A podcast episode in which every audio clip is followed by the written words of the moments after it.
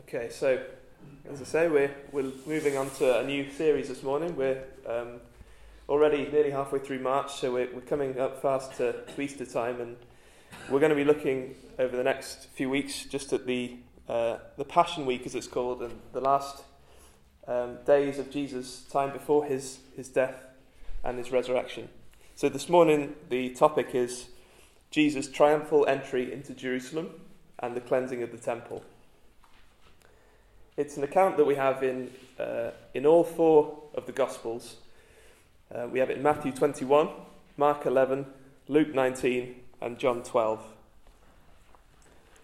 Um, and just for some context before we read the, the passage, as we say, we're, we're in the last week of Jesus' uh, time before his death, which is often known as Passion Week.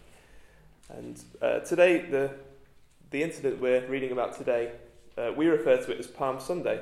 It's six days before the Passover, which is the, the following Saturday. Um, and we're, we're, reading about Jesus entering into Jerusalem. And it's a story I'm sure we're, um, many of us familiar with. Um, so that's, that's the context, really. Jesus is coming into Jerusalem, and we see him, um, as we'll read, we see him coming in on a, on a donkey, and, and the crowds coming out and, and praising his name and, and singing, singing Hosanna to him. And we're just going to really just take a look at what we can uh, we can see from from what we read because there's there's lots of imagery in there and lots of things that tell us about God's plan of salvation. So um, as I say, the the account is in all four uh, of the Gospels, but we'll take a reading from Mark chapter eleven.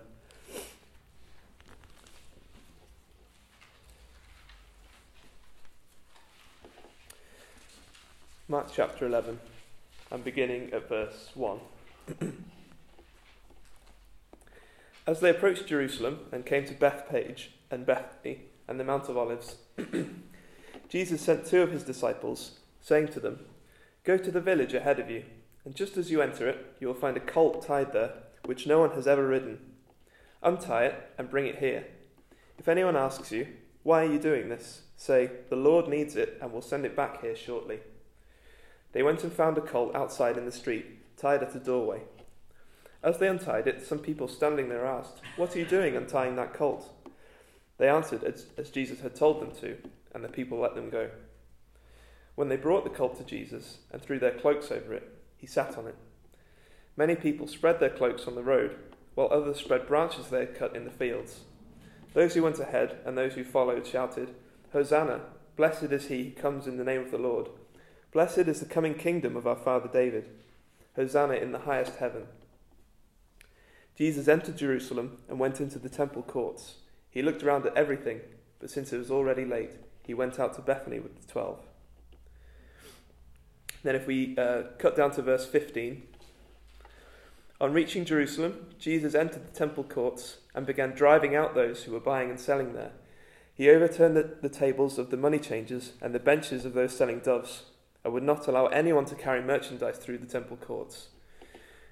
And as he taught them, he said, Is it not written, My house will be called a house of prayer for all nations, but you have made it a den of robbers?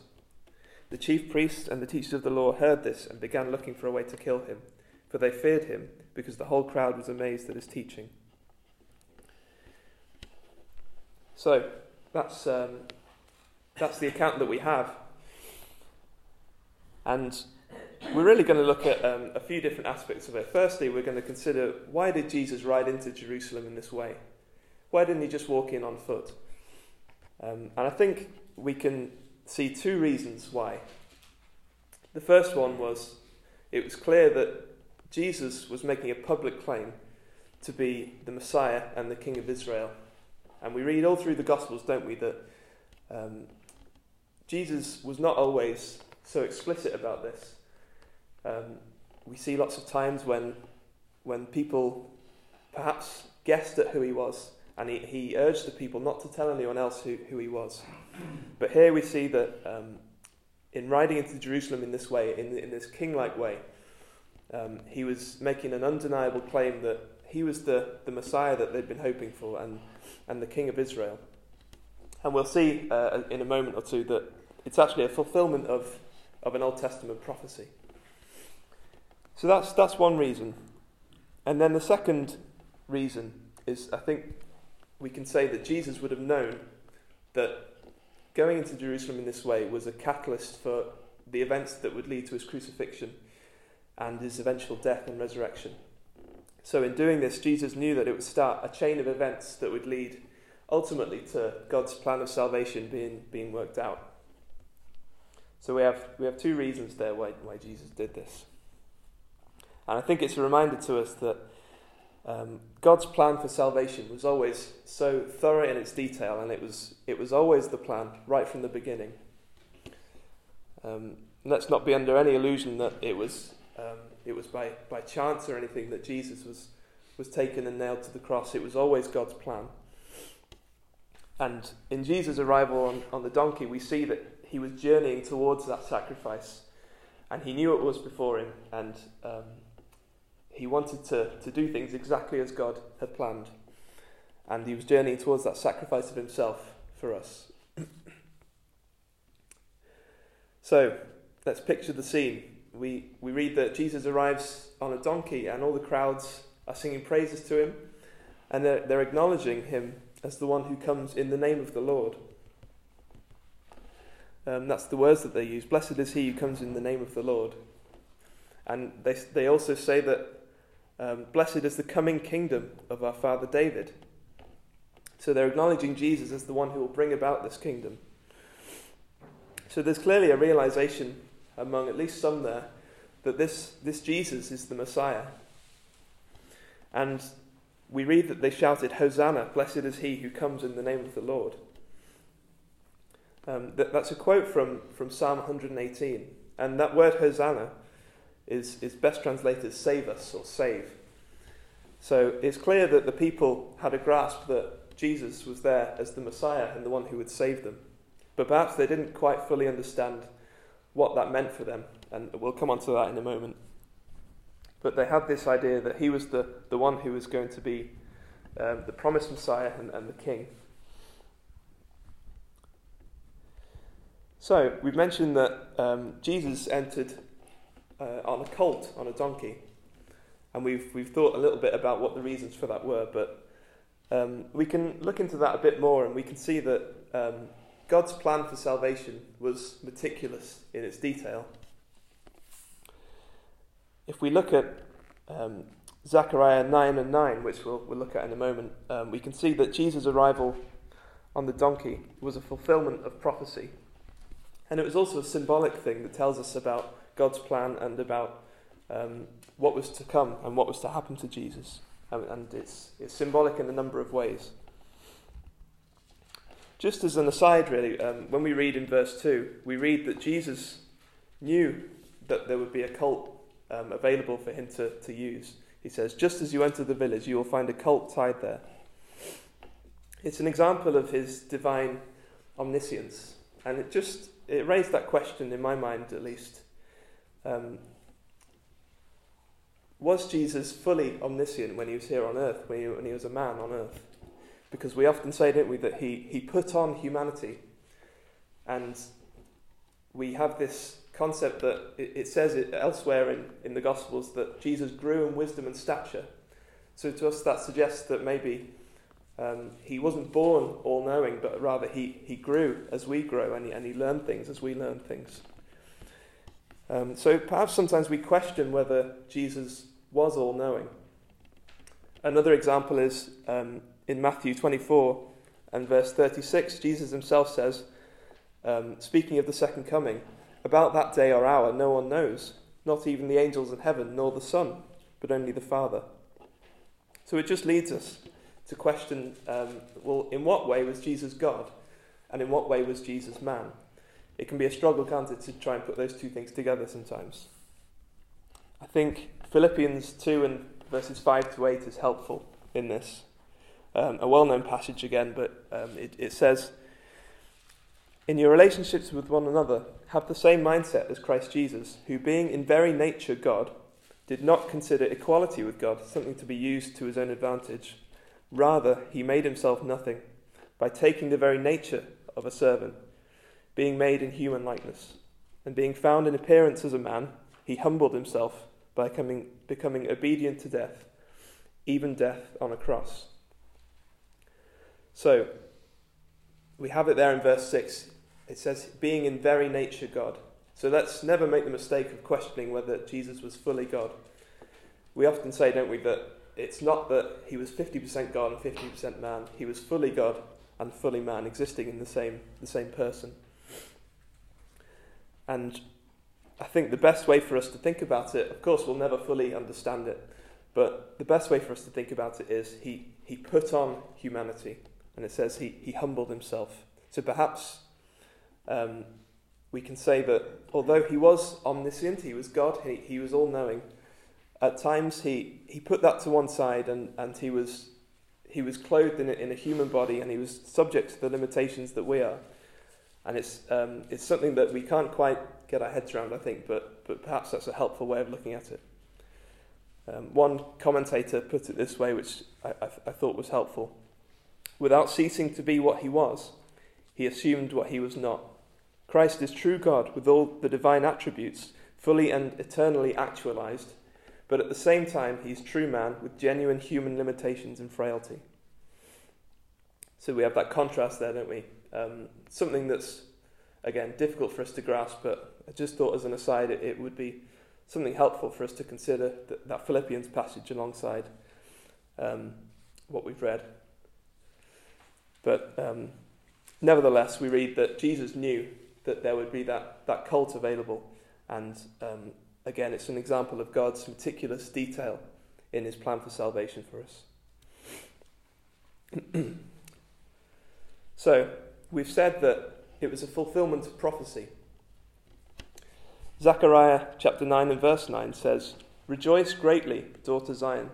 Shout, daughter Jerusalem. See, your king comes to you, righteous and victorious, lowly and riding on a donkey, on a colt, the foal of a donkey. so there's no plainer example, I think, of, of a fulfillment of prophecy than that. Right down to the, the detail of it being a colt, the foal of a donkey, we see that Jesus fulfills that prophecy in a, in a real way, in a literal way. So it says, See, your king comes to you, righteous and victorious. So we have that idea of righteousness. And I think that, that tells us plainly that this person of, of whom the prophecy was speaking is someone who was divine. It's the righteousness of God, isn't it? So righteous and victorious, yet lowly. Lowly and riding on a donkey. So we have a contrast between the righteousness and and the victory that comes with being, being God, the all powerful God. And yet, as we read the Gospels, we see time and again that Jesus was someone who was humble and who, who humbled himself and um, was made lowly so that he could, um, he could reach those who needed him. So that contrast of righteousness and humility and lowliness was fulfilled in Christ as well. We also see from the fact that Jesus came in on a donkey that he was coming in peace.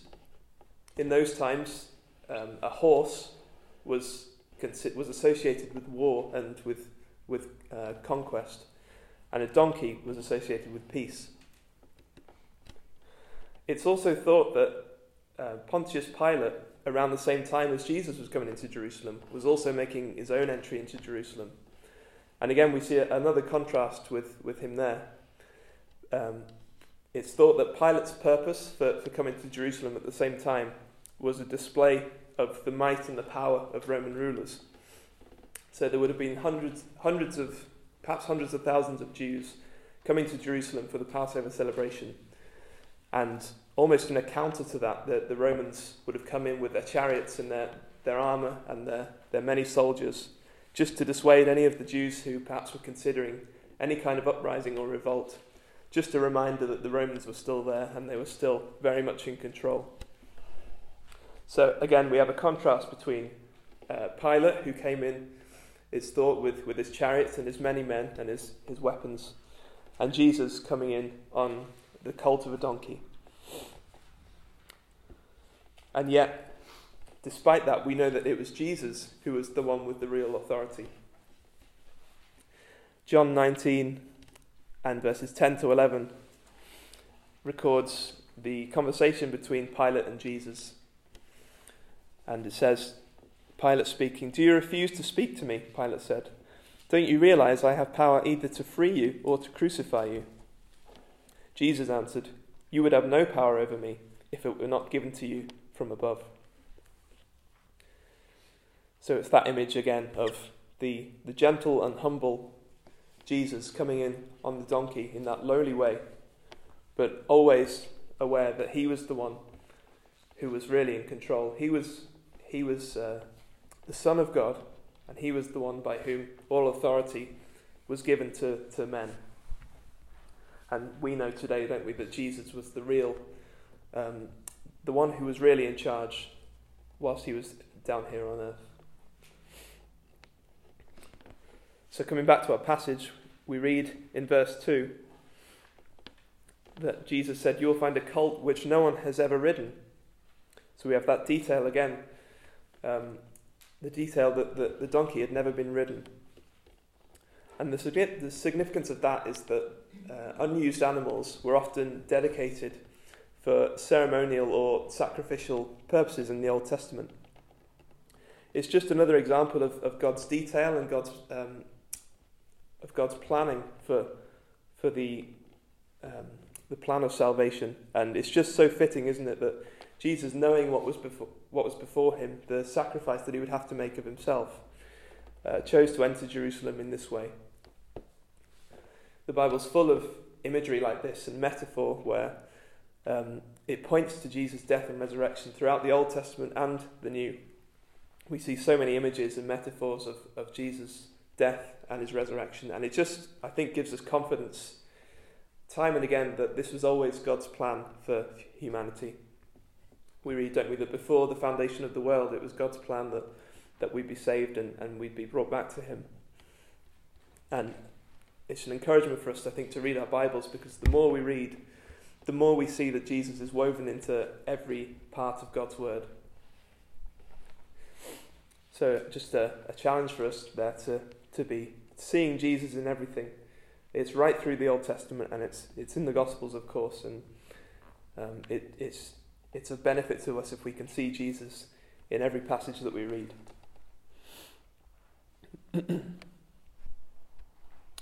so we thought about the, the arrival on the donkey, and we've we've touched on the fact that the crowd acknowledged him as the Messiah, the coming King. The people in in Jerusalem at the time would have seen as many miracles and they would have heard as many parables and stories. In particular, perhaps they would have had in mind that Jesus had raised Lazarus from the, de- the dead. This is, of course, something that was absolutely amazing and would have, would have got people talking, and, and no doubt it would have spread like wildfire that, that this amazing thing had happened. So we have his miracles and as we say, the wise parables and, and the authority with which Jesus spoke would no doubt have caused many to, to question who is this Jesus? And it would have got uh, tongues wagging, as we might say, um, just people desperate to find out more about him and to, to know what, where this authority came from. But it's clear, after all these, these signs and wonders, that the people believed him to be sent from God. And as we've said, that word Hosanna, uh, save us, is a reference to, to Psalm 118, which they would have been familiar with. And it's said in an expectant way, I think we can, we can be safely uh, confident of. It wasn't, it wasn't a desperate cry of, please save us. It was we, almost to say, we've been waiting for you. We've, we've been waiting for this Messiah. Um, come, and, come and be victorious, in, in a sense. Come and, come and conquer. Um, so it was an expression of praise and it was an acknowledgement that Jesus was the one they'd been waiting for. But it does seem that the people's understanding of the Messiah wasn't necessarily about sin and about forgiveness. We know, don't we, that Jesus came to conquer over sin and death. He didn't come to lead any kind of military conquest over, over Rome or anything like that. He was coming to, to conquer sin, which is the ultimate enemy. But the Jews at the time some of them at least would have been thinking of the Messiah as someone who'd come and lead them to an earthly victory, a, a victory over their oppressors, the Romans. And their concern was for the here and now, and they wanted a military leader, they wanted a conqueror, they wanted someone to bring them out from this, this occupying Roman oppressor that they were, they were under. So when we think about that, when we think about the, the people's view of who the Messiah was and who Jesus was, and these cries of Hosanna, blessed is he who comes in the name of the Lord, we can contrast that just, just a few days later. These same people would have been the ones who were calling for Jesus to be executed. They would have been shouting, Crucify him, crucify him.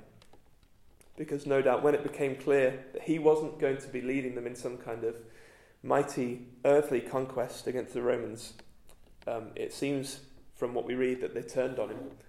They weren't really interested in who he was anymore. Um, they looked on him as one who was, who was condemned to death and perhaps even to be pitied. And they, they were there with their shouts of crucify him.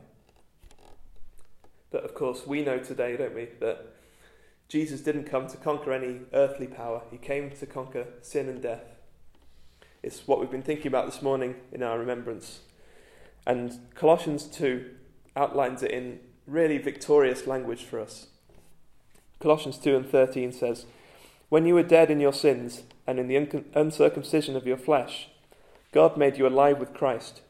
He forgave us all our sins, having cancelled the charge of our legal indebtedness, which stood against us and condemned us. He has taken it away, nailing it to the cross, and having disarmed the powers and authorities, he made a public spectacle of them, triumphing over them by the cross. It's the language of, of a war that's been won, isn't it? A battle that's been won, where the enemy is, is brought out um, and made a spectacle of. No doubt it was common in those days that that would happen um, to, to make sure no one was in any doubt that um, the victorious army ha- had indeed been victorious over their enemies. Um, and we have that same language here that, that sin and death have been thoroughly dealt with by, by Jesus. And it says he triumphed over them by the cross. So, just a reminder for us that there can be no greater triumph. Uh, we don't see that Jesus came to earth to, to conquer in a, in a military way, but we know that he won a far greater victory um, by going to the cross and, and dealing with the, the punishment that was meant to be ours. We, we see that there was the ultimate triumph over the ultimate foe, which was sin and death. So, again, there's another contrast here the gentle, humble Jesus riding into the city on a donkey, and the triumphant conqueror who defeated the greatest foe.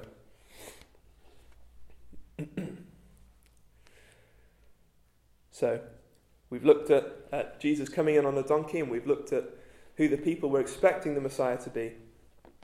And it's clear even that the, the Pharisees um, knew that Jesus was claiming to be, to be the Messiah, because in Luke 19 and 39, the Pharisees say to Jesus, Rebuke your disciples. And it's clear that they felt that the people were speaking blasphemy when they said, Blessed is he who comes in the name of the Lord. So there was no doubt that Jesus was claiming to be um, this coming king, this Messiah. And ultimately, as we know, Jesus' arrival in Jerusalem would, would culminate in his arrest and his false trial and his crucifixion. And it's all according to, to that plan that we've been talking about God's perfect plan for our salvation. So, after Jesus' arrival in this way, this, this triumphant way into Jerusalem, we have this account that he, he went into the temple and it's clear that he was, he was angered by what he saw there. And we read that he overturned the tables and he drove out those who were, who were selling um, doves and various animals. This is an example, isn't it, of, of righteous anger.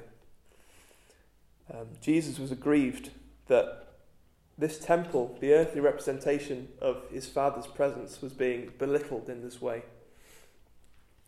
It appears from what we read that the Passover festival was big business for, for some.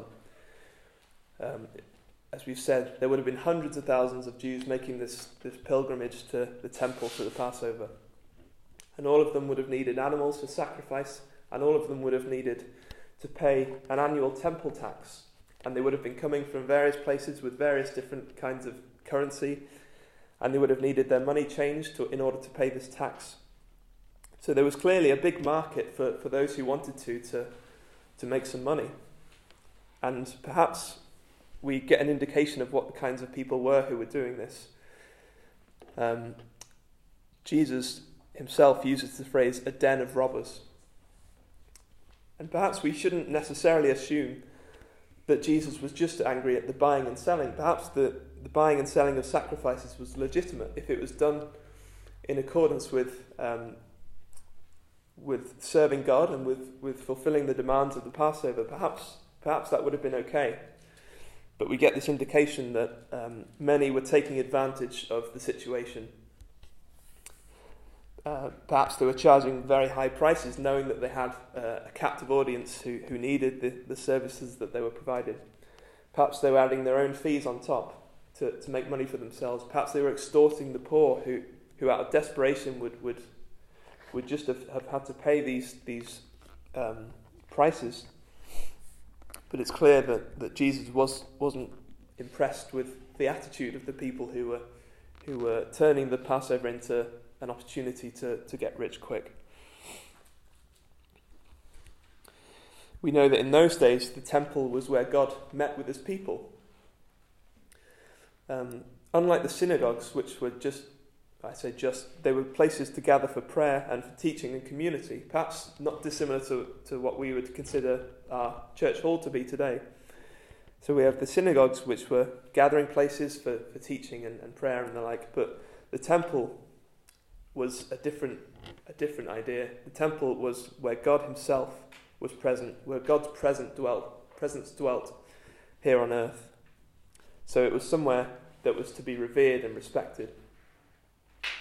And by contrast, thinking of, of the description that we have of, of those buying and selling, we could perhaps think of um, the modern day equivalent, perhaps if we think of something like a stadium or, or somewhere where some football match or something is happening, and there are those who are, who are setting up stalls and, and popping up all over the place to take advantage of the people who are there. And um, we can think of swarms of people and, and shouting of, of people trying to sell their various things. And um, it's clear, isn't it, that this wasn't the, the intention for God's holy place, the temple.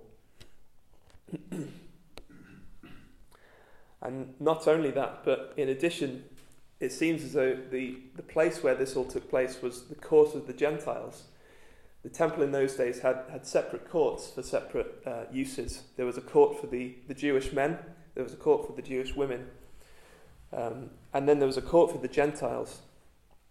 And we read in Isaiah 56 that God had made provision for all nations, it says, um, and foreigners to worship him. And this was the, the court of the Gentiles for the non Jewish people to, to worship God. But it seems from, from the, the words that we get that uh, the Jews had allowed this, this place to become um, desecrated and, and to become the place where, where all this kind of thing was going on. So it's not appropriate for, for God's dwelling place, God's temple. Just reading the, a couple of verses from Isaiah 56. Um, which, which I've referenced. it says, verse 6 says, And foreigners who bind themselves to the Lord to minister to him, to love the name of the Lord, and to be his servants, all who keep the Sabbath without desecrating it, and who holds fast to my covenant, these I will bring to my holy mountain, and give them joy in my house of prayer. Their burnt offerings and sacrifices will be accepted on my altar, for my house will be called a house of prayer for all nations, the sovereign Lord declares. The sovereign Lord declares, He who gathers the exiles of Israel, I will gather still others to them, besides those already gathered. So there it is, God's provision for those who were not Jewish, who were not natives of his, his chosen people, to come and worship if they, if they so wanted to. And that's great news for us, of course.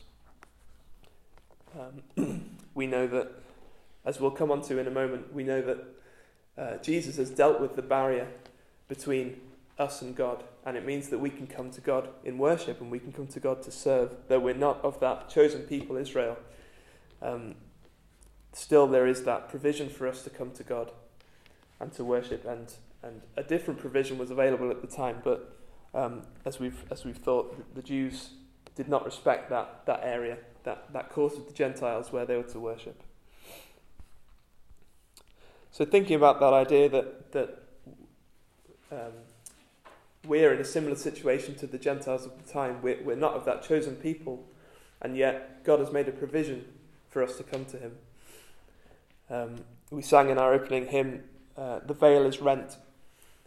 And that's a reference to, as we know, when Jesus died, the veil separating the most holy place in the temple from the people was torn in two. And it was a signal, uh, picture, that the barrier between man and God had been dealt with. And that the way into God's presence was now open for all people, for Jews and for Gentiles, because of what Jesus had done. So it's good news for us, and it's just a, another way in which we can appreciate God's plan for salvation and his, his gift of his Son. Um, the idea that the thing that was blocking us from God, that barrier of sin that was um, impossible for us to deal with, had been dealt with by the sacrifice of his Son. And we see it in that tearing of the veil, meaning that the most holy place was now open to, to all, um, all who would come to, to Jesus. so that leads us to ask, where's God's dwelling place today? We don't, um, we don't have a temple or, or a, a, tabernacle as such that we, we consider to be God's dwelling place. But we find the answer in 1 Corinthians 3 and 16. It says, Don't you know that you yourselves are God's temple and that God's Spirit dwells in your midst? So it's us, isn't it, that are the temple today. It's a, an amazing truth that God has no built dwelling place on this earth here today because he doesn't need one. Um, we are God's temple, and if we've accepted Jesus as our Saviour and, um, and we've accepted that gift of salvation, and we've accepted that it's, it's by that sacrifice that the problem of sin, the barrier of sin, has been dealt with, then we're assured in, in God's Word that the Holy Spirit comes to dwell within us and so God, God's presence dwells within us. He doesn't dwell in a, a specific place, but rather he dwells in each and every one of us who have believed in him.